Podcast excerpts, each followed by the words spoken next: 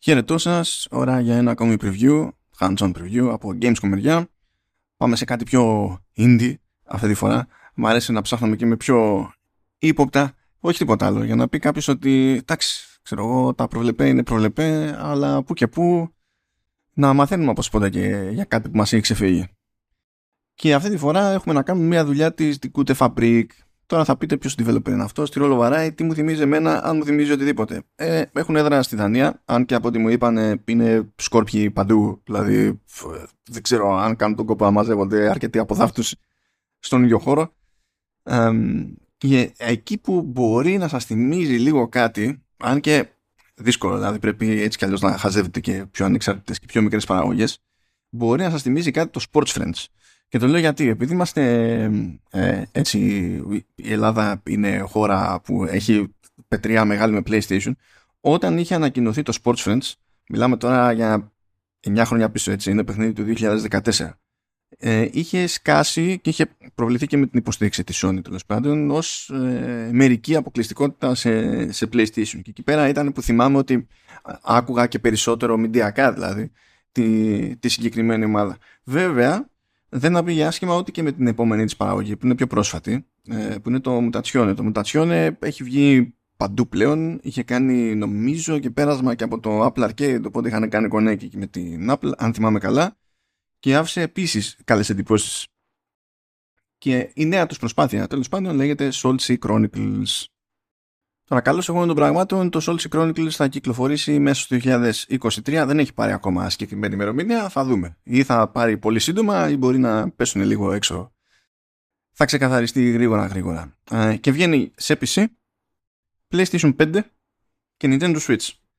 Είναι άλλη μια αστεία περίπτωση όπου, καλά, το PC είναι PC, ok, αλλά το concept βγαίνει PlayStation 5 και βγαίνει και Switch. Αλλά παρότι μπορεί να βγει στο Switch δεν ε, βρίσκεται νόημα τέλος πάντων να βγει και σε καλά αφήστε τα Xbox έτσι, γιατί εδώ όταν μένει ολόκληρη πλατφόρμα τέλος πάντων ολόκληρος κατασκευαστής στην απέξω ε, είναι πιο περίπλοκο το πράγμα. Αλλά λες το κάνεις το κάνεις το κονέ για PlayStation.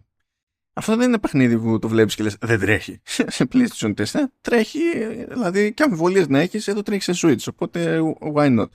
Αλλά ως συνήθως σε τέτοιες συζητήσεις αυτό που βλέπω είναι ότι ακόμα και αν έχει τη διάθεση μια ομάδα να καλύψει όσες περισσότερες πλατφόρμες μπορεί εφόσον της το επιτρέπει το στυλ του παιχνιδιού ε, συνήθως ξεκινάνε έτσι λίγο πιο σεμνά διότι ακριβώς λόγω μεγέθους ομάδας τους είναι δύσκολο να κάνουν βελτιστοποίηση της ΑΒΓ έκδοσης τέλος πάντων σε 15 μεριές με τη μία με το λανσάρισμα. Δηλαδή πολλές φορές κάποιος μένει στην απέξω για πρακτικούς λόγους όχι επειδή ντε και καλά υπάρχει μια συμφωνία για να μείνει κάποιος στην απέξω τι παίζει λοιπόν εδώ πέρα στο Soul Chronicles; Παρά το χαρούμενο έτσι, οικαστικό, ε, έχουμε να κάνουμε μια μεταποκαλυπτική πραγματικότητα. Υποτίθεται ότι κάτι συνέβη, πλημμύρισαν τα πάντα, μας πήρε το ρέμα.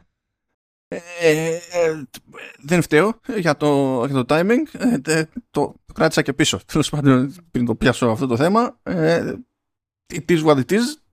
Το Soul Chronicles, τι να κάνω όταν ήμουν στη Γερμανία είχαν πάρει χαμπάρι όλοι για τις φωτιές. Ε, αφού γύρισα από τη Γερμανία και πέρασε, πέρασε και πολύς καιρός, μετά μας πήρε και μας σήκωσε αλλιώς.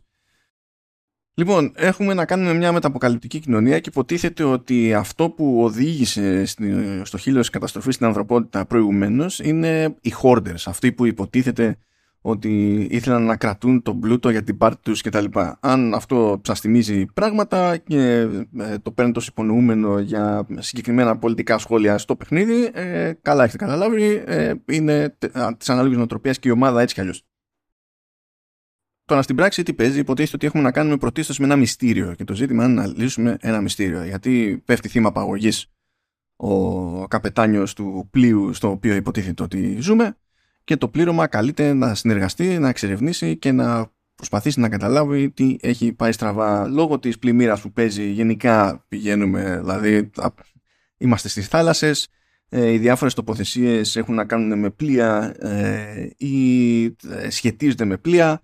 Σε κάποια φάση μια τοποθεσία που είδα ας πούμε ε, καλά υπήρχε ένα νησί με χάτες. Γιατί, γιατί έτσι. Αλλά τέλος πάντων ε, μια άλλη τοποθεσία ήταν ένα τεράστιο άλλο πλοίο ας πούμε το οποίο ήταν αναποδογυρισμένο και αυτό ε, είχε γίνει βάση για να δένουν τέλος πάντων άλλα πλοία και, και τα λοιπά. Η λογική δηλαδή είναι ότι δεν είμαστε σε ένα κόσμο που η στεριά είναι προβλεπέ και, και πάει λέγοντας και η ανθρωπότητα κάνει αυτό που μπορεί.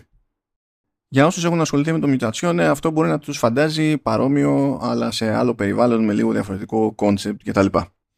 Δεν είναι περίεργο αλλά υπάρχει ε, μια βασική διαφορά. Στο, στο Mutazione υποτίθεται ότι ο παίκτης ελέγχει ένα χαρακτήρα και κάνει τα κουμάντα με τον χαρακτήρα αυτόν και πάει λέγοντας. Εδώ, στόχος της ομάδας ήταν να ανοίξει λίγο σε αυτό το, το κομμάτι. Και τι γίνεται; Ναι, μεν από κεφάλαιο σε κεφάλαιο της ιστορίας ε, προέχει συνήθως κάποιος χαρακτήρας, αλλά ο παίκτης διαλέγει και κάποιον χαρακτήρα έξτρα για να πάρει μαζί. Και αυτό καθορίζει και το τι θα συμβεί σε εκείνο το κεφάλαιο από άψη διαλόγων, επιλογών κτλ. Διότι διαφορετικοί χαρακτήρες δεν είναι ότι απλά έχουν διαφορετικό, διαφορετική νοοτροπία, διαφορετικές ατάκες, άλλα πράγματα, άλλες έγνοιες και τα λοιπά. Έχουν και ε, ενίοτε διαφορετικές ιδιότητες. Π.χ. ο ένας ξέρει μια γλώσσα χ που μπορεί στο τάδε μέρος να φανεί χρήσιμη. Ο άλλος μπορεί ε, να μην γνωρίζει τη γλώσσα, αλλά να έχει κάτι άλλο που μπορεί να προκύψει να είναι εξίσου χρήσιμο απλά με άλλο τρόπο τέλος πάντων στην ίδια τοποθεσία. Και πάει λέγοντας. Γενικά το, το παιχνίδι είναι στημένο ώστε να κάνει ε, πολλές διακλαδώσεις αυτές φαίνονται, αποτυπώνονται στο, στο παιχνίδι και στο κάθε save slot τέλος πάντων μπορούμε να τσεκάρουμε είναι σαν να απλώνεται ένα φύκι και κάθε φορά που αλλάζει στην ουσία είναι σαν να έχουμε κόμβους που σχηματίζουν ένα φύκι και κάθε φορά που αλλάζουμε, παίρνουμε μια επιλογή που αλλάζει λίγο την πορεία της κατάστασης αλλάζει, δηλαδή είναι σαν να κάνεις στροφές ξέρω εγώ το, το σώμα του φυκιού Οπότε έτσι το παιχνίδι μας θυμίζει και πως εμείς έχουμε καθορίσει την εξέλιξη των πραγμάτων, αλλά και πως υπάρχουν και εναλλακτικές. Τώρα η ιδέα ότι ε, διαλέγουμε από το πλήρωμα του πλοίου εμείς όπως μας τη βαρέσει ποιον χαρακτήρα θα πάρουμε μαζί σε κάθε περίπτωση αυτό σημαίνει όπως αντιλαμβάνεστε ότι πρέπει να γραφτούν και ένα μάτσο διάλογοι. Μπορεί να μην τους πετύχουμε ποτέ εκτός αν παίξουμε ξανά και ξανά το παιχνίδι ας πούμε, και συνειδητά κάνουμε άλλες επιλογές. Ε, το οποίο ακούγεται τρομακτικό για το γράψιμο και είναι τρομακτικό για το γράψιμο. Και ένας λόγος που με, έτσι, με γαργάλισε λίγο το συγκεκριμένο παιχνίδι είναι επειδή πέτυχα ε, ένα blog post που σηκώσανε τέλος πάντων πριν έρθει η ώρα της έκθεσης που έλεγαν ότι ε, για να λειτουργήσει όλο αυτό το πράγμα στην πράξη φρόντισαν να έχουν και αρκετούς ε, συγγραφείς αλλά να τους έχουν και από πολύ νωρίς, ε, διότι ανάλογα με το τι ήθελαν να κάνουν τέλος πάντων στη, στην αφήγηση, έπρεπε να προσαρμοστούν τα συστήματα του gameplay. Αυτό δεν είναι το σύνηθε. Ακόμα και σε παιχνίδια με αφήγηση δηλαδή, δεν είναι το σύνηθε. Ε, το, το κλασικό είναι ότι καθόμαστε και παλεύουμε με, το, με τους μηχανισμούς του gameplay και κάποια στιγμή ε, από, από ένα σημείο και έπειτα ή αν δεν μας νοιάζει ιδιαίτερα και σχεδόν προς το τέλος ε, φέρνουμε εκεί πέρα συγγραφείς και προσπαθούμε κάτι, κάπως, κάτι να κάνουμε με την ιστορία. Άλλη μία έτσι, βασική πτυχή του Odyssey Chronicles είναι ότι ε, δεν ήθελαν οι δημιουργοί να παίρνει αποφάσεις ο, ο παίκτης στο σήμα του με, τη, με σκεπτικό μόνο ότι εξυπηρετεί τον ίδιο.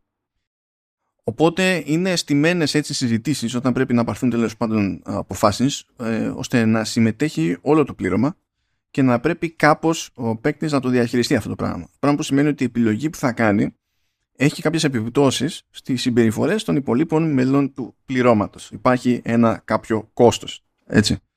Ε, οπότε δεν είναι εκεί, τουλάχιστον έτσι φαίνεται, εκ πρώτης, δεν είναι ε, εκεί ε, αυτές οι διαδικασίες απλά για να μας δίνουν την εντύπωση ότι πρέπει να τις πάρουμε τέλος πάντων, να συνυπολογίσουμε και άλλους χαρακτήρες, ε, αλλά οι αποφάσεις που θα πάρουμε όντως έχουν και κάποιο έτσι, πρακτικό αντίκτυπο.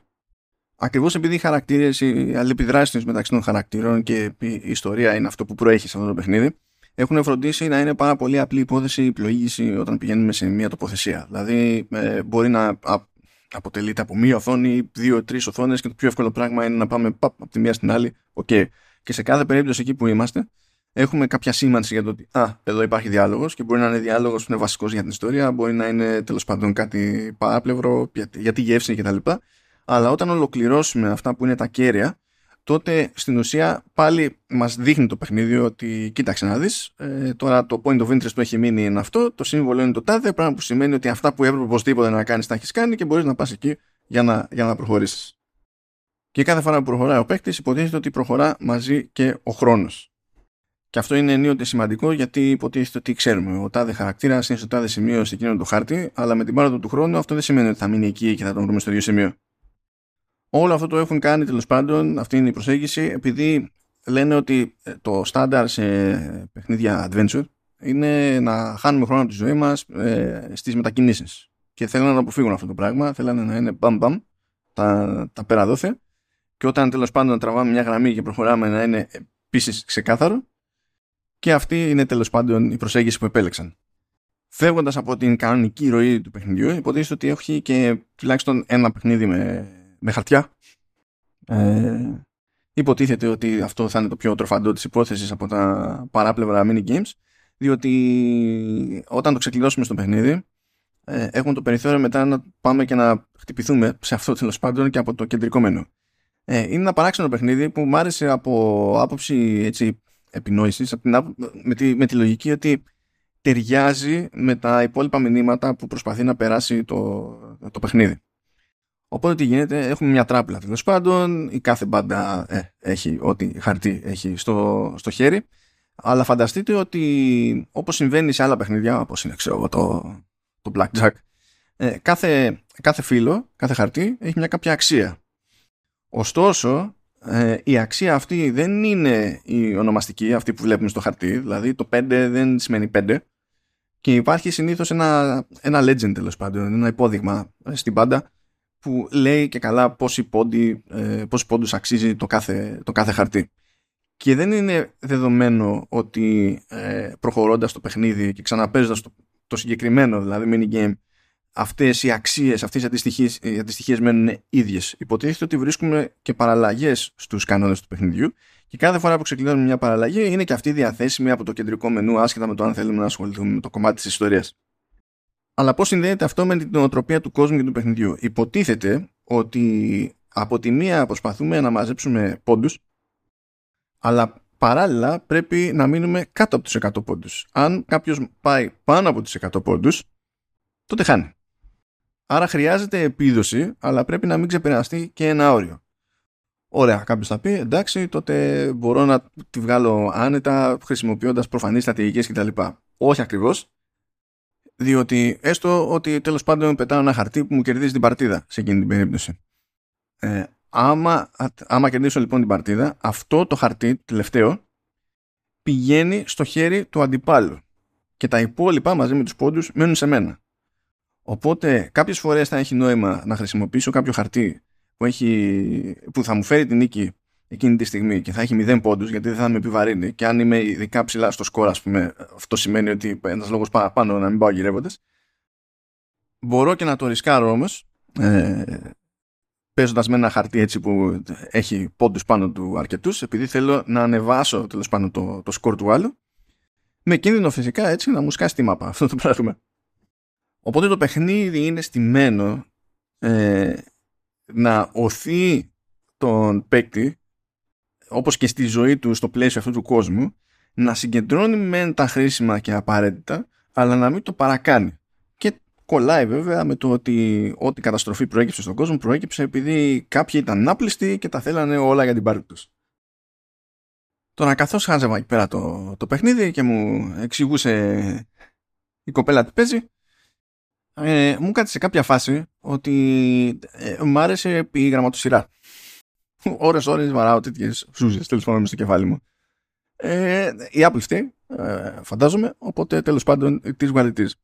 Και μόλις πήρε χαμπάρι ότι Ω, έχω πετύχει ένα βλαμμένο που μπορεί να ενδιαφερθεί για τις γραμματοσυρές. Ξεκινάει και λέει λοιπόν ότι έχουμε ε, επιλογές από γραμματοσυρές τις έχουμε διαλέξει επίτηδες ε, ώστε να έχουμε στην ουσία επιλογές και σε επίπεδο ε, προσβασιμότητας γιατί λέει κάποιες ας πούμε είναι πιο εντάξει για άτομα με δυσλεξία.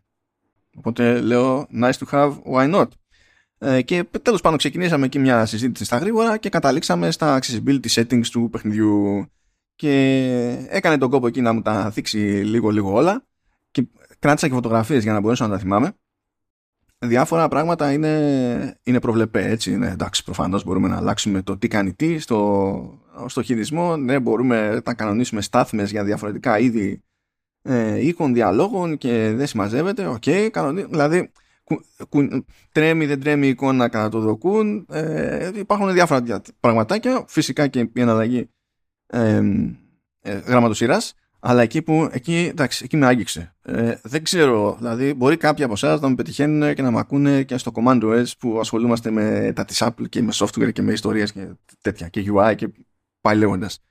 Για αυτό το παιχνίδι έχει dark mode. Έχει διακόπτη για dark mode. Ε, συγκλονίστηκα. Διότι είμαι ο τύπος που άμα έχει επιλογή για dark mode, βάζει dark mode και αν δεν υπάρχει επιλογή για dark mode, αλλά μπορώ με κάποιο mode να βάλω dark mode, βάζω dark mode. Δηλαδή, είναι, ε, δηλαδή πρέπει να υπάρχει dark mode, να το θέσουμε έτσι. Το οποίο με ευχαρίστησε προσωπικά υπέρ του δεόντο, ε, διότι ε, είναι αρκετά πολύχρωμο τέλος πάντων το, δικαστικά το παιχνίδι. Αλλά δυστυχώς για μένα, μόλις μπω στη διαδικασία να μπλέξω με διαφορετικά μενού εδώ και εκεί, είναι όλα τεράστια κατάδευκα πλαίσια. Γενικά στη σπηλιά εδώ τη Βέζικη δεν λειτουργεί πολύ καλά αυτό. Είναι, δηλαδή είμαστε που είμαστε γκαβοί, μην γκαβωθούμε χειρότερα για τον λάθος λόγο. Και το εκτιμώ ακόμη περισσότερο διότι το ε, κάνω dark mode ε, δεν είναι α, α, το πιάνω αυτά που πριν ήταν λευκά και τα κάνω ξέρω εγώ σκούρο, γκρι ή μαύρα ή ό,τι να είναι. Θέλει έξτρα δουλειά στο κομμάτι το γραφιστικό δηλαδή. Θέλει πόνο και πρέπει να φροντίσεις να πειράξεις τα πάντα. πρέπει να φροντίσεις σίγουρα να πειράξεις ε, το πώς θα προβάλλονται οι γραμματοσύρες σε τι τόνο κτλ. Δεν είναι ότι τη παρατάς έτσι όπως ήταν και απλά να κάνεις αντιστροφή χρωμάτων αυτό είναι άλλο καπέλο στο dark mode δεν πρέπει να είναι απλή αντιστροφή σαν να γυρνάμε σε negative ας πούμε σε αρνητικό ποτέ, ποτέ σε τέτοιες περιπτώσεις. Και φαίνεται να το έχουν προσέξει αυτό και χάρηκα because Vezos μεταξύ άλλων. Αυτά για dark mode. Έτσι περιληπτικά για το κλείσιμο έχουμε να κάνουμε με adventure με ολόκληρο πλήρωμα σε πλοίο που το ζήτημα είναι να επιλύσει προσωπικές διαφορές αλλά κυρίως ένα ευρύτερο μυστήριο που έχει να κάνει με την απαγωγή του καπετάνιου οι αποφάσεις μας ε, λειτουργούν έτσι ώστε να επηρεάζουν τις σχέσεις μας με τα υπόλοιπα μέλη του πληρώματος. Υπάρχει μια ευελιξία ως προς το ποιο μέλος θα πάρουμε μαζί μας για να κάνουμε πράγματα και αυτό επηρεάζει και το τι επιλογές έχουμε. Έχουμε λοιπόν πολλές διακλαδώσεις σε διαλόγους, έχουμε πολλές διακλαδώσεις σε, σε γεγονότα και το, ο απότερο στόχος φυσικά είναι ένα adventure το οποίο σου δίνει πάτημα να ασχοληθείς ξανά και ξανά και να ελπίζεις ότι θα δεις κάτι διαφορετικό από απόπειρα σε απόπειρα. Θα δούμε αν θα προλάβει το 2023 αλλά έχει ενδιαφέρον όπως είχε ενδιαφέρον και είχαν ενδιαφέρον και οι προηγούμενες δουλειές της ομάδας αυτής. Έχει πλέον ένα κάποιο track record που νομίζω ειδικά για εκείνους έτσι που ψάχνονται λίγο και στο κομμάτι του adventure δεν είναι αμεληταίο. Πιο πριν δεν ήταν στο adventure, είχε, εντάξει, είχε, είχε καμένα party games ας πούμε, σε τέτοιες περιπτώσεις, αλλά τώρα το έχουν δει αλλιώς τα παιδιά, τουλάχιστον μέχρι στιγμής. Αυτά λοιπόν τα χαιρετίσματά μου στη Δανία, ε, φυσικά σε όλους και όλες που ακούν True Ending και επανέρχομαι με κάτι διαφορετικό κλασικά όσο νου πω. Γεια και χαρά.